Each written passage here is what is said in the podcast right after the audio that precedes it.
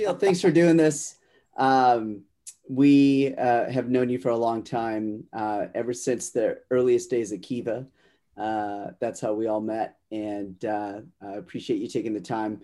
Uh, tell us a little bit about yourself. Yeah, it's funny. So, you know, I, I started a fund recently, and so you know, you have to pitch all these L Ps, limited partners, and all day, every day, I'm just telling my story. So I've got it down to an art. But actually, what I tell people is my fintech career really began with you, with you two at Kiva. So, um, you know, before that, I was working in consulting, had no fintech experience, and then my first fintech experience was on the nonprofit side with with Matt and Premal back in uh, I guess I was two thousand, the beginning of two thousand six. Uh, since then, uh, you know, I went back into consulting, and then I left uh, with a buddy of mine to do a payments company in Chicago. That company got acquired in twenty twelve. I started it's called Fee doing Fighters, a little, right? It's called Fee Fighters, exactly. Yeah, that company got acquired by Groupon. And after that acquisition, I had a little bit of cash, started doing some investing, found that I really loved investing and I loved helping companies at the earliest stages. Um, so I, you know, I started doing that then, and then um, started this other company that's an auction company called Innovative Auctions. That company got acquired in twenty fifteen. And then I went over to five hundred Startups, who'd invested in, in Fee Fighters, and joined them, started a fintech-focused fund there in twenty sixteen. And then late last year, me and a buddy of mine, Jake Gibson, decided to start this new fund called Better Tomorrow Ventures. And so over the course of the last four or five years, I've invested in more than fifty startups, uh, all in the fintech space. I forget, That's how great. did you actually get, how did we actually meet you the first time? I just remember you showed up, uh, started yeah. working for us. Yeah. yeah. So uh, Premal had marketed Kiva through this fellowship called IndyCorp. And I think actually at that point, we weren't sure if the fellowship was going to be with MicroPlace or Kiva, because uh, I think Premal wasn't sure yet, maybe. Um, and so, so I applied for this fellowship. They connected me to Premal, and then I moved to India, and that's that's how it all happened. What were you doing in India? I remember there was a lot of regulatory hurdles. You were trying. Kiva didn't actually even work in India, right? Yeah. So there was. You know, so I moved to India. The idea was at that time, if I recall correctly, India was the thing that people were searching for most on the site, like, you know, on the search bar. Um, I think partially due to the news and Premal being a really big deal, uh, that was what people were searching for. So I moved to India to help try to find Kiva partners in India. And then when I got there, I discovered that we had this issue with the Reserve Bank of India, which was around external commercial borrowing. So um, after the ninety-seven crisis, uh, the Indian government had basically said, we won't let uh, private institutions take loans from outside of India. And so we got caught up in this issue where if we lent money into India, it would have to stay in India and we couldn't get it out easily. And then of course, eventually that, that got solved, but um, not by me. You know, I spent the whole year there, you know, having accomplished very little. Were you uh, actually in Bombay meeting with the R B I, or what, what were you doing? Yeah, I did meet with uh, the then governor of the R B I.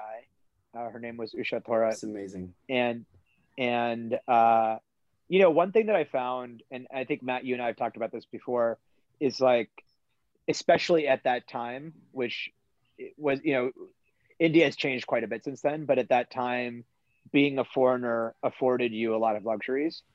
And so I was able to get meetings with literally everybody I wanted to. Like I met with um, the, I met with Usha Thorat, but actually before that I had met with um, this guy, Chidambaram.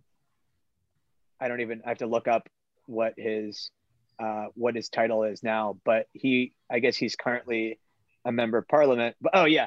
He was uni union minister of finance. And I was able to meet with all these people. Like in the U S, I, you, I would never, you know, never be yeah. able to meet with these kind of people. But in yeah, India, everyone's like, oh yeah, yeah, okay, you came from America. Like you, you know, you came in through this trusted source. Okay, I'll meet with you. Uh, and it all, it, yeah, it, it's interesting. Um, but she did not solve the problem, of course. We still had the problem. Um, another interesting actually, thing about- How did we actually break through? Premo, I forget the story of yeah, how we actually- Yeah, what we did is, the, the, the challenge was um, you could lend into India if you kept your money in India for three years. And yeah, the way exactly. that the Kiva experience worked is um, we wanted to tie the repayments to the borrower repayments. And so the Kiva lenders would get the money back as the borrowers were repaying each month. And so that broke the Kiva model. We made it of, of the eighty countries that Kiva worked in.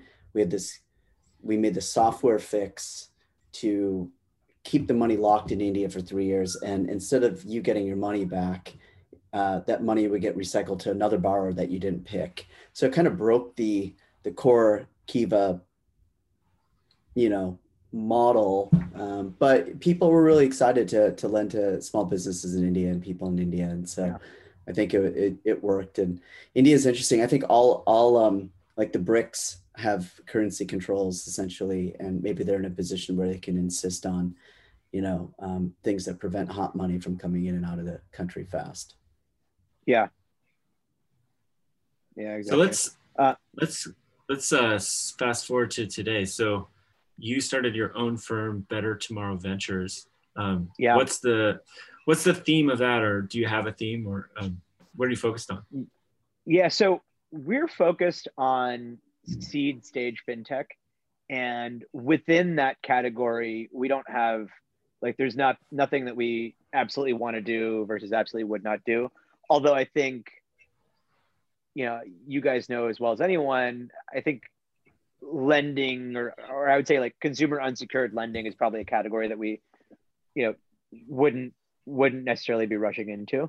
Um, but in general, we look at anything at seed stage in fintech. Um, we have global aspirations. Um, you know, in the past, we've done, we've invested in companies in Southeast Asia and Africa, uh, as well as LATAM. And in this new fund as well, uh, we've done eight deals so far. Uh, one of them is in Mexico, one is in Israel, and one is in Canada, but the rest the rest are in the U S. Um, we're always looking internationally. I think, um, you know, I still think the majority of the companies will be in the U S, but we'd like to to find more great companies in LATAM and Africa in, in particular. And uh, it seems like you've always been focused on seed stage investments, like a lot a lot of. Yeah. I heard I heard one time you were the most numerous fintech investor in the world yeah, by, yeah. by by count. Dubious honor, by yeah, the, the dubious honor being the most prolific by count. Uh, does that yeah, does that um, work? Is it is it really just spray and pray, or how careful are you? And why why focus on that stage? So focus on the stage because that's what I like and that's what I know. Like that's all I've ever done, right? Like as a founder, my companies, you know, they never got huge. Um, But I love helping get companies from like zero to one. And it's just what I really enjoy. Uh, I think I've had the opportunity to go into funds uh, and be a partner at a, at a place that was a later stage fund. And as I, it happened a couple of times, as I spent time with those funds, I realized that's not what I want to be doing. I just love the early stages. That's what, I, that's, that's what gets me excited. Um, and, you know, I, the earlier you go, the more it is about people, and the later you go, the more it is about like numbers and spreadsheets, um, and, and and like you become almost more like an investment banker at the later stages. So that's just not my style. So yeah. I, I like the early stage. And in terms of like spray and pray, how selective are we? I'd say we're pretty selective. You know, like even though we did fifty plus deals, um, yeah, we looked at several thousand deals. Um, you know, that's, that's sort of the nature of the game.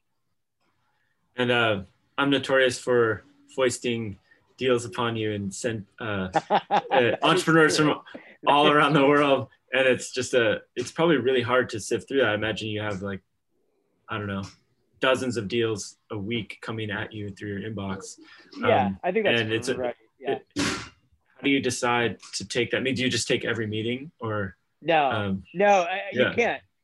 So yeah. It's interesting because there's this notion, you know, there's this popular notion right now that people should ban warm intros. So like oh, typically, yeah. like you know, if, if something comes from you or either either of you guys, I'd say, oh yeah, these are my friends. I trust, well, maybe not Matt, but Premal. Uh, yeah. Matt has foist, foisted too many deals onto me that he didn't want to take. Foist, foist, yeah. yeah.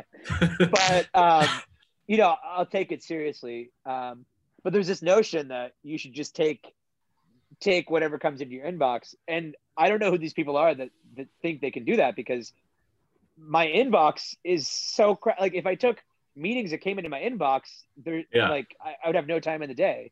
I'd be working all the time. So I don't know who these people are that think that like that is an acceptable way to do it.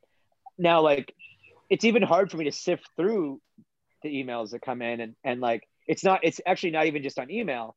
Like the, the notion, like because you're a venture capitalist and like, you know, people think like, okay, you have money, let me try to reach you however. So like people message me on Facebook, on Instagram, on Twitter. It's like on every category, people are like, even like somehow somebody will get my number and they'll WhatsApp me. Yeah. Um, Ooh. Yeah. People are always just trying to get in front of you. And, and you know, sometimes that works actually. It's not like I don't yeah. look at cold emails. I do. Uh, it's just, it's hard to, it's hard to make yourself stand out though, because there's so many of those. Have you ever just had an amazing deal come that way? Just completely random out of nowhere? Um, no, but I've had I've had some deals that I really liked, didn't quite get there on, but this one guy I remember he sent he sent me an email, and the, the subject of it was, I'm twenty-one years old and I own a bank, talk to me. And I thought, wow, I want to talk to this guy. This guy, young guy. I and then, you know, he really I, I really liked everything he was doing except for like I had a fundamental flaw with his business that I didn't like, but um, I spent a lot of time with him. So that came in through cold. Um, one of my best performing companies, actually, um, Chipper Catch, it's an African company. Yeah. Uh, these guys kind of like hustled their way into me, and like, they didn't have very good connections. And so like, it was a multi-layered connection to get to me, but then I took the meeting and I really liked the guys, and now their company's doing really well. Um, and so I think people who hustle and show that they can get, you know, that itself is a hurdle that like, if you can't get to me somehow, then you're probably not going to be able to sell into whoever else you need to sell into. You're probably not gonna be able to recruit the best talent, et cetera. I think um, the basic tips are like, be concise. So if you first have an email, like really quickly tell me what you do. It's surprising to me, you know, yeah. having been in fintech for five years, uh, there's still so many companies that I meet that after five, ten minutes, sometimes, sometimes after thirty minutes, I still don't know what the company does. And that you could say, uh, well, like, Sheila, you just don't understand. Entirely possible. But like, I've seen a lot of companies, and if I don't understand, that's your fault, not my fault. Yeah. Like, it's your job to make me understand. What, if, if what are people talking about if they're not talking about their product? Like, you know, they're talking what about- What else could you possibly- like, yeah, a lot of times people will talk about the problem. And then I'll say, okay, like, I understand the problem. The problem yeah. is real. And then they'll keep talking about the problem. And then they like won't ever get to why their solution is any different from everything else out there, or they won't actually get to what their solution even is. Um, so there's a lot of that out there uh, that is, you know, it's weird. Like, all I do is look at fintech companies. If you can't help me understand what it is, then, you know, there's a problem. Sheila, what's, um, it, you know, fintech has a, a pretty broad definition for you. Like, I feel like, you know, it's not just savings, insurance, credit to customers. I feel like you guys are willing to look at all sorts of things. Um, yeah. Uh, that and kind of have a pretty wide definition. Like, how, how does uh, B T V define it now? Yeah. So I, I think of it as, so first of all, we take a very broad definition, but I think at its core, fintech is infrastructure to exchange resources with people that you don't necessarily know. And it could be a trusted or non-trusted party. And I think that's like at the core of finance as a whole. Um, and then where we look beyond that, and we our sort of our tagline is everything is fintech. It's because like payments, lending, insurance, we think will be embedded embedded into a lot of companies in the future. And so an example would be, uh, let's say um, Uber. So Uber, uh, you know, everybody knows the company. Part of what it does at its core is actually a payments facilitation, right? Like you used to have to use your credit card in the taxi, but now because of Uber, you don't have to. Um, but there are any, every, several more elements of it that I think make it a fintech company, including like how they transact with their drivers. So there's there's a payments component there, but then also there's like, you know, their driver has to sign up to get a bank account to become an Uber driver. And, you know, Uber has to tossed around the idea of themselves being a bank for their drivers. So these, all these things we think of as fintech, but then also companies like MindBody Online or Shopify or Toast that are the operating system for a small business that, that a business is in all day.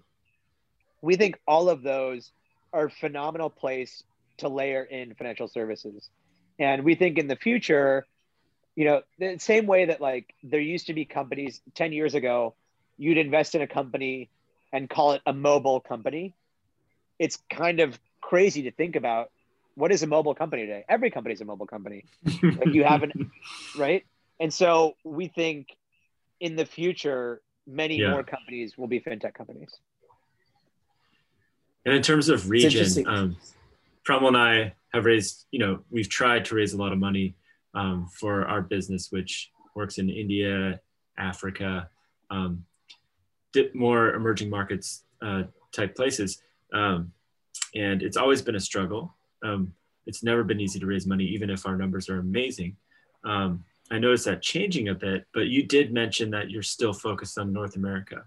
Um, Is what is so hard about investing um, in economies like Nigeria or India or just a more emerging market? Um, and why are U S investors a little bit more hesitant to do that? Yeah, um, I'd say, yeah, so I, I'd say the majority of our investments will probably be in North America. We're totally open beyond it. But um, in terms of what makes it hard to invest outside of the U S, it's really like an understanding of the market. There's so many companies nowadays that it's really hard for me to get an entire lay of the land. Like to give you an example, um, just in the past few months, I've seen four or five different Plaid for Africas. Yeah. And I think I pinged you about a couple of them, but yeah. um, you know, without being in that ecosystem all the time, it's really hard for me to like to know what's really working out there. And I rely on people like you who do are, are very helpful, but still like I'm not on the ground. It's a lot harder. Um, yeah. But that being said, like I, I love the region and I would like to do more there. I do think Africa is going to be the growth story of the next decade. Um, you know, all of the, de the demographics are right. Um, it, it like, Nigeria especially, but but many other parts of sub-Saharan Africa, I think, are going to be an amazing growth story. So I'd, I'd like to invest more. Yeah, I heard you say that, and I, you know, obviously we agree because that's that's where our work is. But um, you know, sometimes when I try to raise money, people come back with statistics like, okay, but the economy of Kenya is roughly as large as the economy of Jacksonville, Florida, or uh, the G D P of Nigeria, although it's a massive country by population, the G D P is, you know, the size of Belgium. Um, yeah. So is it just a growth story from a small number, or do you actually view the, the total addressable market as um, actually becoming huge financially in the coming decade or two? Yeah, I, I think it's, yeah, so you're right. Like the, the raw G D P numbers are low, but actually I think what's really interesting is, um, it's been so underinvested and the infrastructure has been so bad that like that's where there's a dislocation. That's where there's an opportunity. There's a huge population, right? Like one point two billion people, um, and they're growing at some insane rate. I think it's like six percent a year or something. Don't quote me on that. Obviously, I haven't looked it up. Um, yet only twenty percent of people on the continent have bank accounts. Um, and then if you look at the growth in smartphone penetration, for example, it's been amazing. It's been an amazing continent to be on for smartphones, uh, for smartphone manufacturers. Um, and so I think where there's opportunity is because there's this dislocation of a big population, and it is growing, and G D P is also really growing. And so I think the size of the market, while important, is less important than the growth, because if you're a startup, what you're betting on is the growth and being on that like growth yeah. trajectory. So that's sort of how we look at it. Um, almost out of time. I wanted to get in a question about your experience with Zoom Bachelor. Um, yeah. How did it go? Looking back, um, was it everything you imagined? Yeah, it was really fun. Um, so for those of you who don't know, Zoom Bachelor was a bachelor style show, uh, but all over Zoom. It was broadcast on Twitch. And uh, there was first the Zoom Bachelorette. I was one of twelve uh, of the guys on the Zoom Bachelorette show. I lost, um, but they decided to make me the bachelor. So then there were twelve women vying for my affection. Uh, it happened a couple months ago. It was really fun. There were all sorts of competitions. It was it was just a great experience overall. You raised a lot for charity. Raised a hundred thousand bucks for charity. Um, it was great. Uh, being in the Zoom Bachelorette actually ended up cir circuitously landing me in a Justin Bieber music video. Uh, it, it was really fun. Uh, and uh, you know, I I went. Anna is the woman that I ended up uh, who ended up winning the Zoom Bachelor, or winning winning my heart on the show. We got Zoom engaged, as they say. Uh, and then we went out a couple more times. Uh, but I think we weren't we weren't feeling a spark. We've remained friends and uh, continue to text back and forth. But I don't think it's uh, going to go to the next level. So you, you actually here, folks. I, people were wondering. People yeah, have been tweeting at us, kind of saying, "Well, what's yeah. what's the what's yeah. the deal?" So it's I'm this whole podcast. Yeah, this whole podcast is. Minds must know. Yeah, totally. We just totally. we just hey, wanted so, to get to that. What, what um, uh, g give us some life philosophy. Um, I mean, you know, the, why I ask is um, one of the things that um, I really appreciate about you is from our time at Kiva, when you were living out in India, you lived on a yeah. couple of bucks a day. Um, yeah. As long as I've known you, like, it's not like fancy things. I mean, you, you know, you have the wealth that you could kind of go get really sucked into that lifestyle, but like, you're still, you know, at a bodega looking for, you know, the cheapest avocados. And, you know, I, I like how, I mean, there are things that kind of govern the way you live, um, that, um, that I think, you know, are, um, helpful, uh, to, to, to talk about can, that can, you know, uh, yeah. What, yeah, what, are, what are some things, things that you do that are a little different? What are what are what are some philosophies that you hold that we're, are worth sharing? Yeah, sure. So uh, for me, I think the like the frugality started out as like a I think an immigrant mindset that my parents really had. You know, when my when my parents came here, they were living off my dad's stipend and you know having to save every penny, and that continued throughout their life. And then you know to your point, now I don't need to be saving every penny. But to me, in many ways, it's a, it's a game. Uh, like it's gamifying my own life, and I, I love it. I love playing this game. Um, so that's that's sort of like one thing.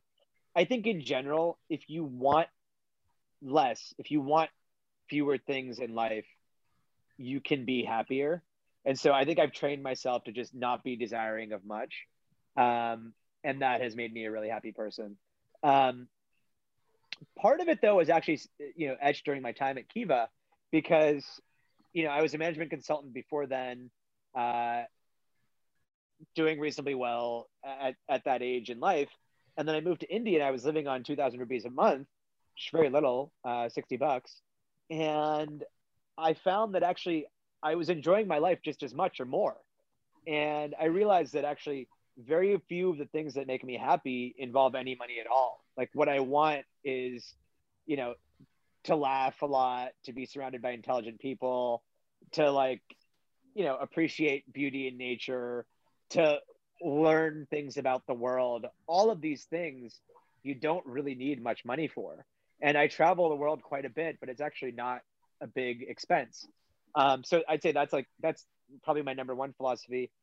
The other, the other philosophy I have is like, I'll try a lot of things. And I, I, I'm relatively unafraid of failure. I think a lot of people don't, are just really afraid to try things because they think like they're going to be bad at them. They think people are going to laugh at them. Um, but I think the only way that people ever have success is to subject themselves to failure time and time again. And, you know, maybe there's the odd person who was successful the first time they tried something. But for the most part, I think you have to try stuff you've never done and be okay with failure in order to be the best that you can be. So that's sort of another element that I really try to live in my life. And I've never been afraid of being laughed at. And I do all sorts of things that I think many people think are stupid, but that's, that's, you know, I enjoy it.